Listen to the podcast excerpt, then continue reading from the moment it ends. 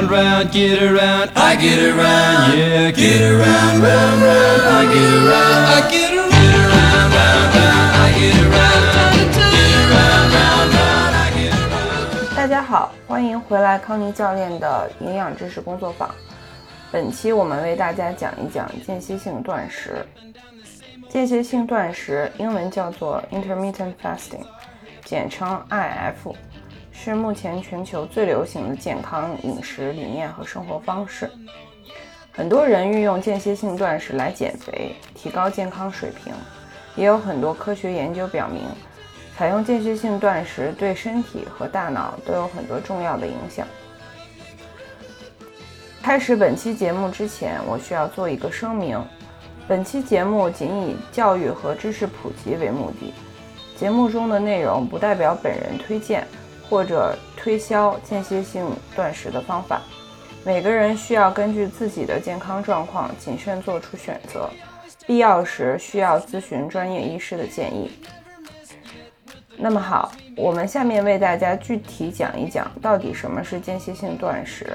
对身体健康有哪些好处和潜在的危害。哪些人适合做，以及怎么做等等方面。那么第一个问题呢，就是什么是间歇性断食？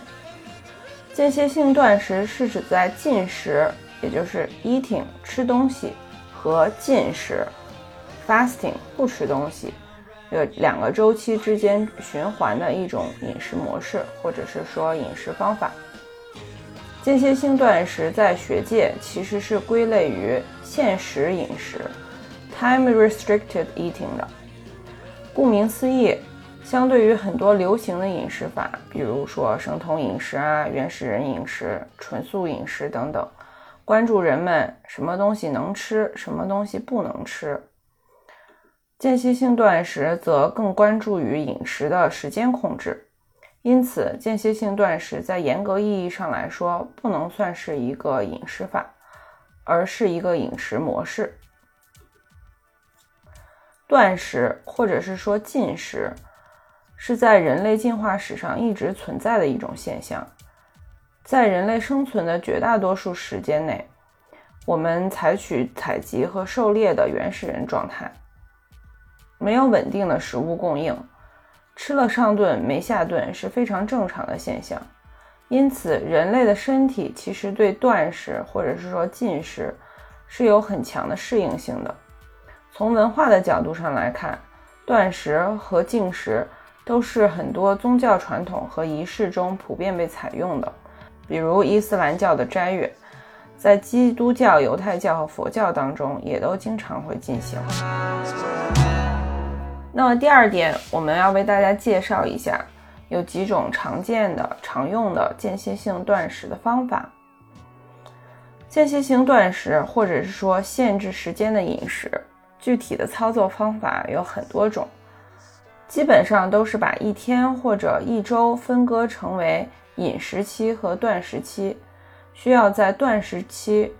吃非常少，或者是完全不进食。下面我为大家介绍几种最常见的方法。那么第一种呢，叫做十六比八的断食法。这个方法是目前最流行的断食法，也是对新手友好的方法。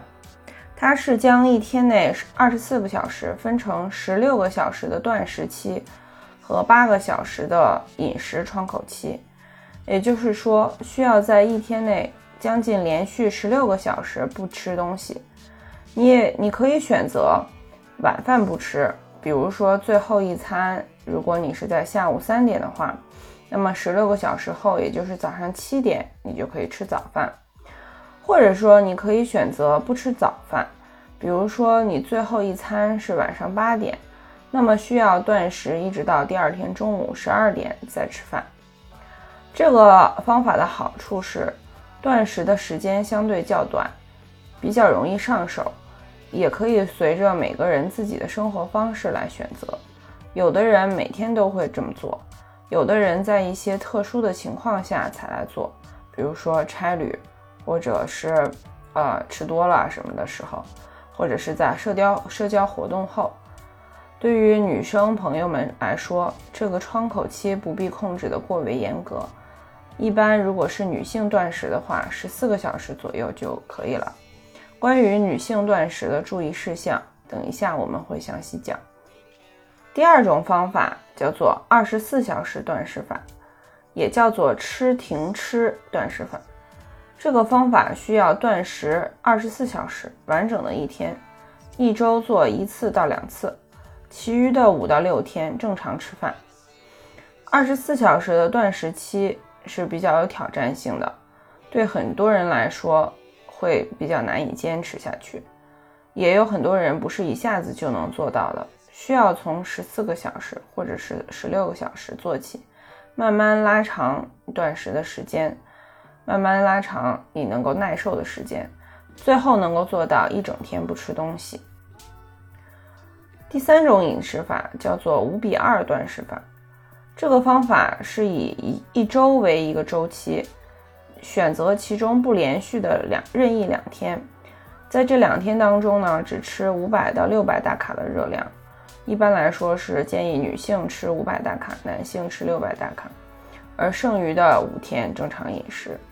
这个方法跟刚才的二十四小时断食法吃停吃是比较类似、比较相像的，但是呢，相对来说会宽松一点，在呃断食期的两天还是可以有少量的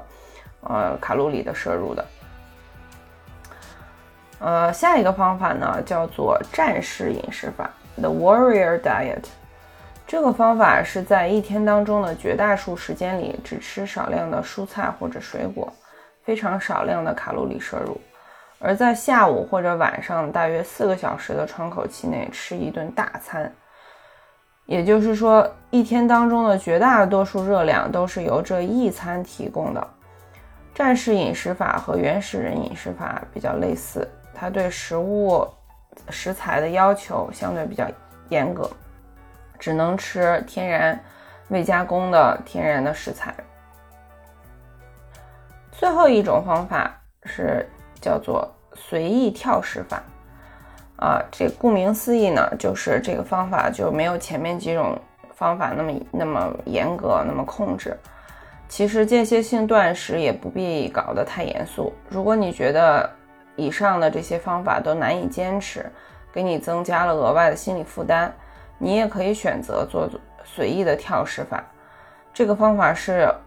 嗯，在你感到不是很饥饿的时候啊，或者是很忙碌没有时间吃饭做饭的时候，啊，随意的跳过一两餐，这样做也会给你带来一些间食间歇性断食的好处，同时呢，降低你身体对特定模式的适应性。好，以上介绍的这呃五六种方法呢，我都会有一些参考的，就是呃周期的图片，我之后会在群里发给大家。那么需要注意的一点是呢，所有的这些断食法都是通过限制饮食的时间来控制卡路里的摄入量。建议大家在窗口期还是需要选择吃天然优质的食材，不要过度的吃垃圾食品或者报复性的饮食。如果你在窗口期摄入的热量超标的话，那么你也是无法达到降低体重和体脂的目的的。好。第三个方面需要给大家讲一下，嗯，间歇性性断食对内分泌以及身体细胞层面上面的影响。间歇性断食主要是在荷尔蒙分泌以及细胞更新和修复方面对身体造成一些影响，很多是积极的影响。当你在断食的时候，身体会调节激素分泌，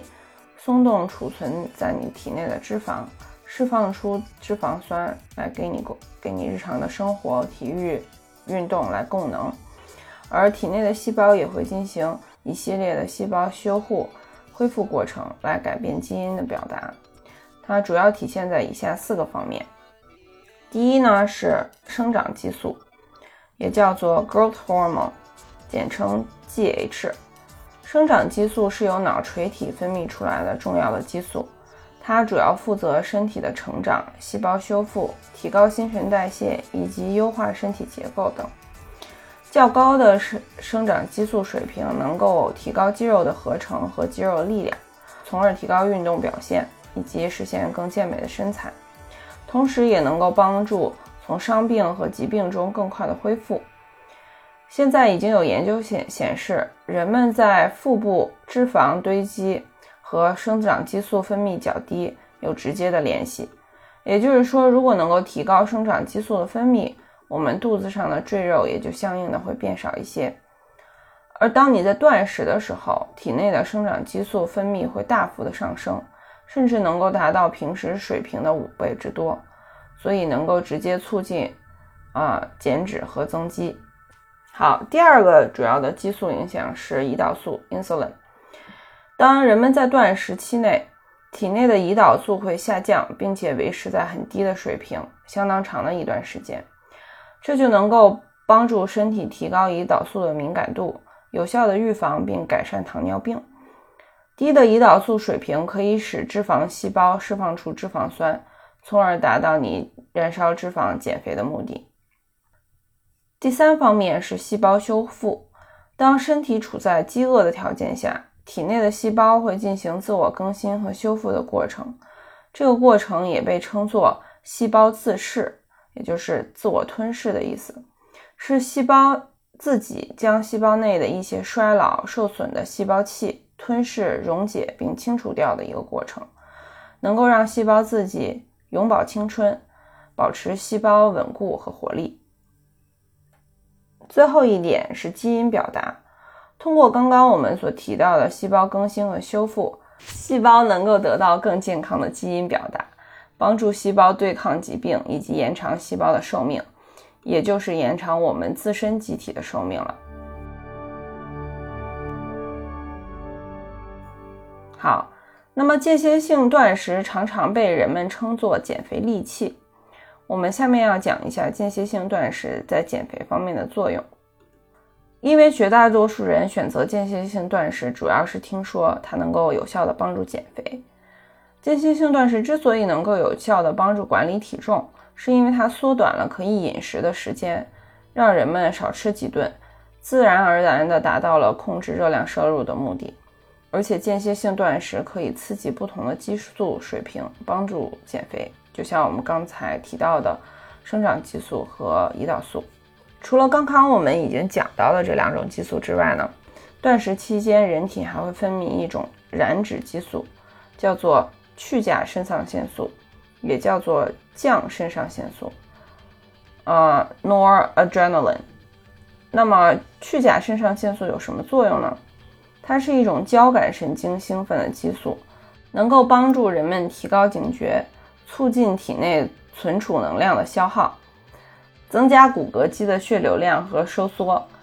抑制食欲并减缓消化系统的工作。正是因为体内这些激素的变化，通过进行间歇性断食，我们可以促进短期的新陈代谢率提高百分之三点六到百分之十四。一项于二零一四年进行的关于间歇性断食对糖尿病治疗的科学研究发现。坚持间歇性断食三到四三到二十四周，被试者的体重降低了百分之三到百分之八，并且这些被试者的腰围减少了百分之四到百分之七，显示出他们减掉了很多对身体有害的内脏脂肪。与此同时，还有一些科学研究表明，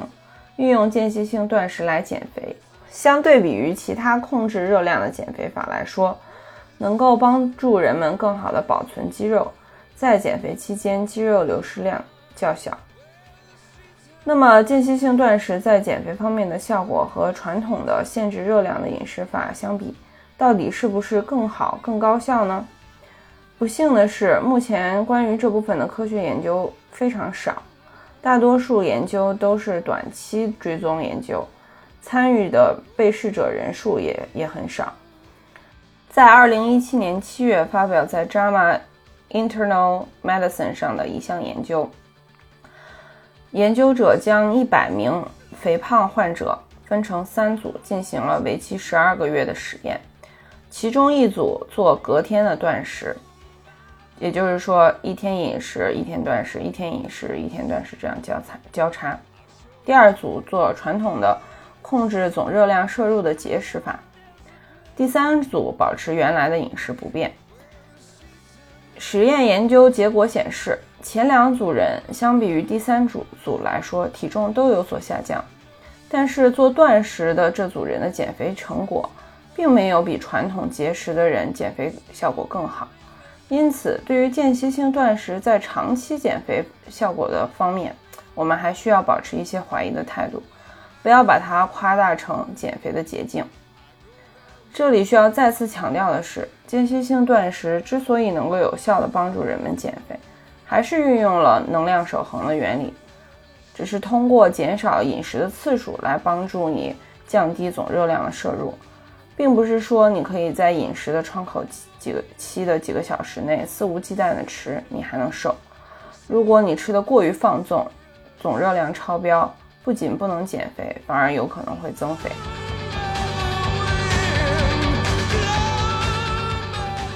啊，那么除了有效的帮助减肥之外，间歇性断食对身体还有很多其他方面的好处。除了我们刚才提到的各种荷尔蒙、激素水平的调节，以及细胞的更新修复之外，还有一些其他方面的好处。其中一项是抗炎 （anti-inflammatory）。一些研究显示，断食能够降低身体的炎症指标。帮助减少慢性炎症和疾病，也会帮助减少自由基对细胞的氧化，呃，提高胰岛素的敏感性。间歇性断食能够帮助减减少胰岛素的阻抗 （insulin resistance），有效的降低血糖百分之三到百分之六。在断食期间，胰岛素水平降低百分之二十到百分之三十一，能够有效的帮助预防和治疗二类糖尿病。抗衰老，在对大鼠进行的间歇性断食实验当中，延长了大鼠的寿命百分之三十六到百分之八十三之多。目前没有直接在人人体身上进行的间歇性断食延长寿命的研究和结论，但是科学家们普遍认为，间歇性断食对细胞更新的作用可以延长机体的活力，也可以降低身体的代谢负担。第四，促进心脑血管健康。间歇性断食可以有效地降低血脂的水平，减少坏胆固醇、低密度脂蛋白 （LDL），从而保护心脑血管的健康，降低患粥样动脉硬化、冠心病和中风的风风险。促进大脑神经系统健康。间歇性断食能够提高脑源性神经生长因子。BDNF 这个生长因子是维持海马功能、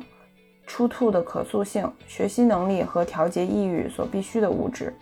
也能够帮助新的神经细胞生成。一些科学家称，间歇性断食有可能可以预防和治疗阿兹海默症等神经系统的疾病。对于癌症的治疗，在动物实验中发现，间歇性断食和预防治疗癌症有一些相关性。在大鼠身上的实验中，发现大鼠体内肿瘤癌细胞的增长被有效的抑制了，延长了大鼠的寿命。当然了，这些研究还是只是停留在初级阶段，在动物身上做实验和真正的医学临临床操作还是有很大差异的。具体的医学临床操作和更多的研究结果，还需要专业的医学家投入多年的。精力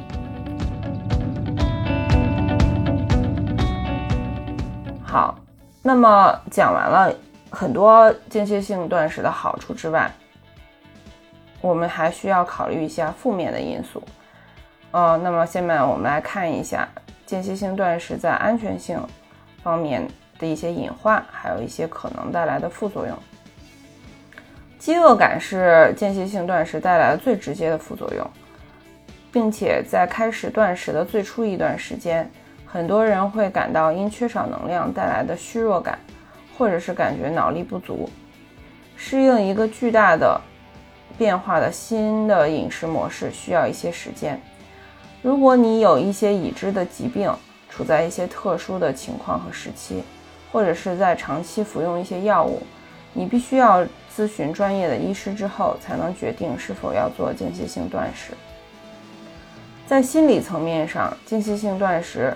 也可能引起一些在断食期间过度的节制和压抑，而在饮食期间暴饮暴食的情况，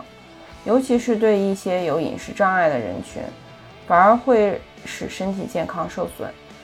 目前所做的临床实验中，人们半途而废的比例也相当高，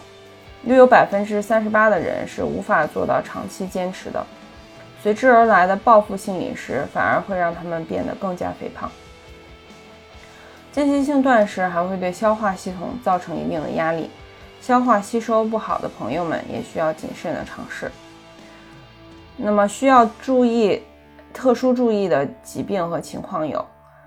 一是糖尿病或者是血糖不稳定的情况；第二是低血压；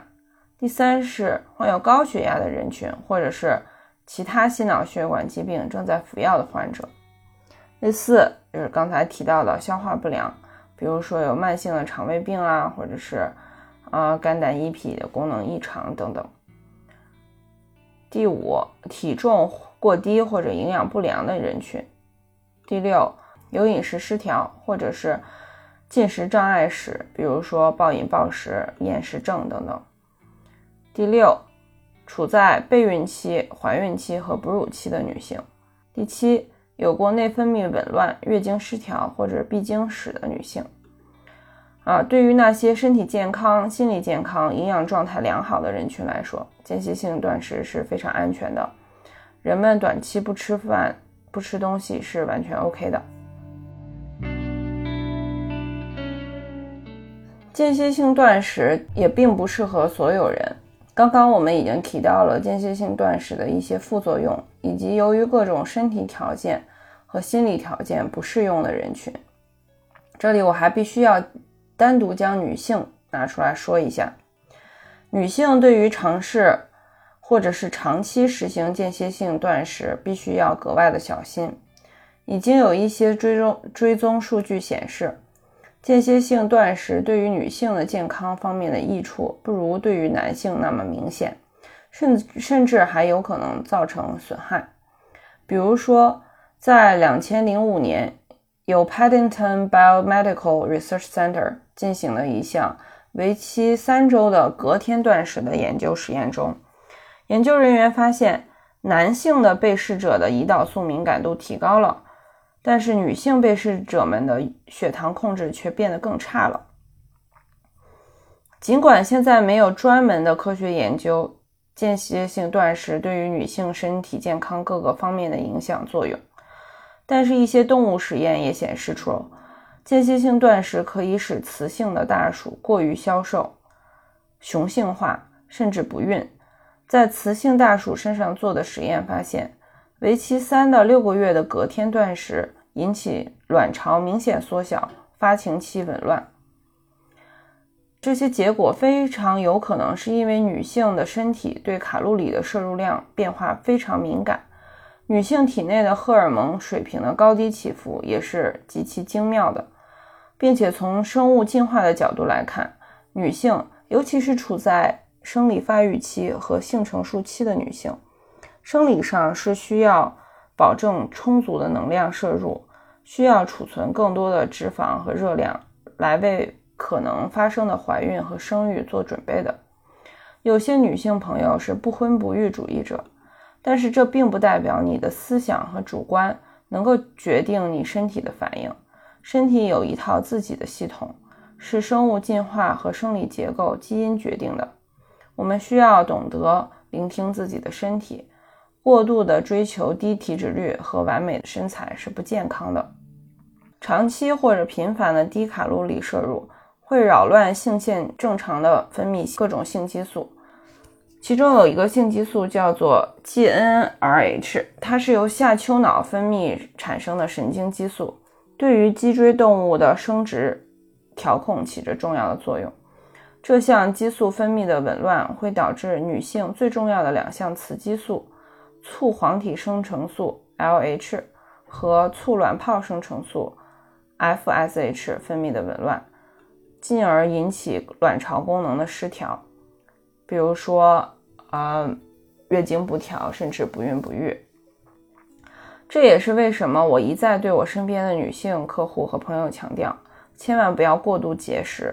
过度节食会让你的身体进入可怕的代谢黑洞，降低新陈代谢，扰乱你的内分泌，导致失眠、爆痘、月经不调，甚至不孕等各种问题，并且根本达不到你想要减肥的目的。体重和体脂永远都不可能是一个线性下降的过程。越节食，身体越越要拼命的存储脂肪，你反而会越来越胖。如果你已经有过，或者是正在经历一些月经不调、排卵功能异常，或者是你想要备孕，或者正在处在怀孕期间或者哺乳期，建议是不要进行间歇性断食的。不仅对自己的身体造成危害，还有可能对你的宝宝造成健康的伤害，营养不良。我个人认为，如果是一个体重正常的健康女性，没有处在以上的特殊时期，是可以通过间歇性断食来管理控制体重的。但是不要去过度的期待通过间歇性断食的方法来减肥。大家需要理解体重管理和减肥之间的区别。体重管理是说我不想要更重或者更胖了，希望差不多维持在当前的这个标准。而减肥是希望自己的体重或者体脂能够更低。对于不是过度肥胖的女性朋友，最好的减重减脂的方法还是进行力量训练，然后配合合理科学的饮食，不要过度的控制自己的热量摄入，否则很有可能适得其反。作为一名女性，我给女生朋友们介绍一下我自己的经验和做法，仅供大家参考。我个人是不会进行长期的间歇性断食的，我也从来没有尝试过除了十六比八之外的断食法。当然，还有一个主要原因是太难了，我自己做不到。我通常是在出差或者是旅行当中会进行间歇性断食，主要原因是因为我在旅途当中没有时间和场地进行规律的锻炼，尤其是力量训练。还有一个原因是在差旅当中很难控制自己吃的东西，而且免不了要应酬或者是在餐厅吃饭、吃外卖等等，所以我会比较限制自己进食的时间，避免过多的能量摄入，避免在旅行或者出差当中呃过度发胖。还有一种情况，比如说我前一天晚上和朋友聚会了，喝了一点酒，或者是说。吃的相对来说没那么干净，有点油腻、太咸或者太甜。接下来的一到两天，我会做一些十六比八的间歇性断食。当然了，每个人的情况不同，希望大家能够摸索出最适合自己的方法。好，下面我为大家回答一些关于间歇性断食的常见问题。第一个是。断食期间能不能喝东西？那么断食期间是可以喝喝水、喝茶、咖啡等不含卡路里的饮料的，但不要喝含糖的饮料。如果你不喜欢喝黑咖啡，在咖啡中加入很少量的牛奶或者是燕麦奶、杏仁奶是可以接受的。但是像奶茶之类的东西就不能喝，即使是无糖的奶茶也不行，因为里面人工添加剂太多了。嗯，咖啡可以帮助降低饥饿感，其实比较适合间歇性断食期间饮用，但是也要注意要适量，不要影响到睡眠也好，或者是心跳过速等等副作用。好，第二个问题，不吃早饭是不是不利于身体健康？断食是不是最好不吃晚饭，而不是不吃早饭？这个其实并不是。嗯，必须要吃早饭的这个观念呢，是从小以来我们被教育的一种老套的成见。在断食期间，无论你是选择不吃早饭，还是说不吃晚饭，其实都是 OK 的。只要能够保证在窗口期间吃天然优质的食材，其实是都是比较安全的。呃，但是啦，如果也有一些人会说，我们这个人一天就是有早晚规律的。呃，如果按照这个说法的话，其实是，呃，早饭或者说白天可以多吃一点，晚饭或者是晚上就不要吃东西。当然，如果是你有这种观念想法的话，也可以选择不吃晚饭。好，第三个问题，断食期间我可以吃维他命或者是矿物质补剂吗？呃，答案是可以的，但是需要注意一些微量元素，尤其是一些脂溶性的维生素，随餐的服用效果是更好的。嗯，会帮助吸收。好，第四个问题，断食期间可以运动吗？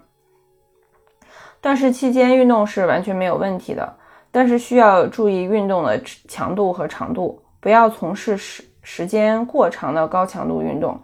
尤其是对于刚刚尝试做间歇性断食的新手，比较容易引起头晕、恶心、低血糖等症状。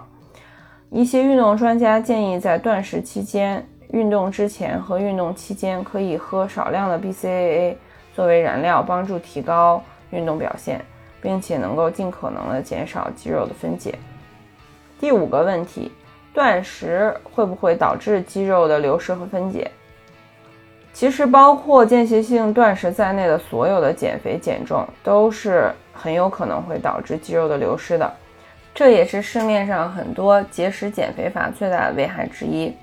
也是为什么我会一直跟大家强调不要太过于在乎体重秤上的数字，更需要关心的是你是否。能最大化的保留甚至增长肌肉，已经有科学研究显示，相比于其他的节食减肥法，间歇性断食引起的肌肉流失量更少。但是，我也建议尝试间歇性断食的人要吃高蛋白质饮食，并且进行规律的力量锻炼，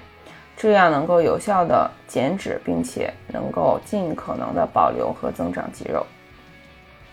第六个问题。断食会不会减慢我的新陈代谢率？已经有多项研究结果显示，短期的间歇性断食不但不会减慢，反而会提高新陈代谢率。但是时长超过三天的断食确实会减慢新陈代谢，所以大家还是要适度操作，因为很容易把间歇性断食变成过度控制热量摄入的节食。这两者的区别确实是要根据自己的操作来谨慎的进行，千万要区别开间歇性断食和节食之间的差异，不要过度饿着自己。好，第七个问题，最后一个问题，小孩子可以断食吗？嗯，很简单的回答，不建议。小孩子在长身体，而且孩子一般都活泼好动，每天需要大量的能量，还需要均衡的营养。断食对小孩子身心发展都非常不利。好，那么我们现在就来讲最后一个部分了，也就是很多人都关心的部分：新手到底应该怎么入门呢？间歇性断食作为现在最流行的饮食方式和生活方式，得到了很多人的推崇，因此有很多关注健康或者是想要控制体重的小伙伴们跃跃欲试，想要尝试。事实上，你很有可能已经在不知不觉的以往的生活当中已经做过间歇性断食了。如果你曾经有过吃晚饭吃完了之后非常累，一觉睡到中午，睡个大懒觉，直到吃午饭的时候才吃点东西的经历，那么其实你已经成功的断食超过十六个小时了。也有不少朋友就是早上不饿，直到中午才吃饭。那么这种很直觉的做法也算是间歇性断食。间歇性断食比较适合那些不会或者不愿意花时间和精力去计算卡路里以及巨量营养素摄入量的人群。十六比八这个方式非常适合新手上路。如果你从来没有做过断食，不妨从这个方法来入手。对于女性，也就是十四比十。那么，就像前面提到了，如果你觉得十六个小时断食期还是太长了，其实也不妨随性一些，聆听自己的身体，时不时的在不感觉到很饥饿的时候，或者是没时间吃饭的时候，跳过一两餐，这也算是间歇性断食。大家需要注意，间歇性断食其实它这个概念本身也没有一个死规定。不是说断食不到十六个小时就没有任何的好处和效果，只要相对于你个人的饮食时间和饮食习惯来讲，延长了不吃东西的时间，其实都算是一个小小的断食，没有必要把间歇性断食看作是一个非常严格的给你的生活平添压力的事情去做。如果坚持一段时间之后，你觉得很轻松，而且效果也不错，你也可以选择尝试更具有挑战性的方法。比如说刚才提到的二十四小时断食法，或者是五比二断食法。那么现在有很多商家利用间歇性断食的概念来推销一些断食减肥餐，让大家觉得省时省力还能减肥。但是这些套餐的食材往往品质不佳，低于大多数人每日所需的热量。也就是说，把间歇性断食又变成了。过度的节食减肥，而且这些套餐的价格高昂，我是非常不推荐大家去买这些断食减肥餐的。你还不如花点时间多学点营养知识，培养起良好的饮食习惯。必要的时候也可以寻找专业的营养教练的帮助。最后还要再为大家强调一下。虽然间歇性断食能够帮助减肥，能够一定程度上促进健康，也没有像计算卡路里摄入那么麻烦，但是它并不是什么减肥的神器。归根到底，还是回到我们的老原则——能量守恒上面来。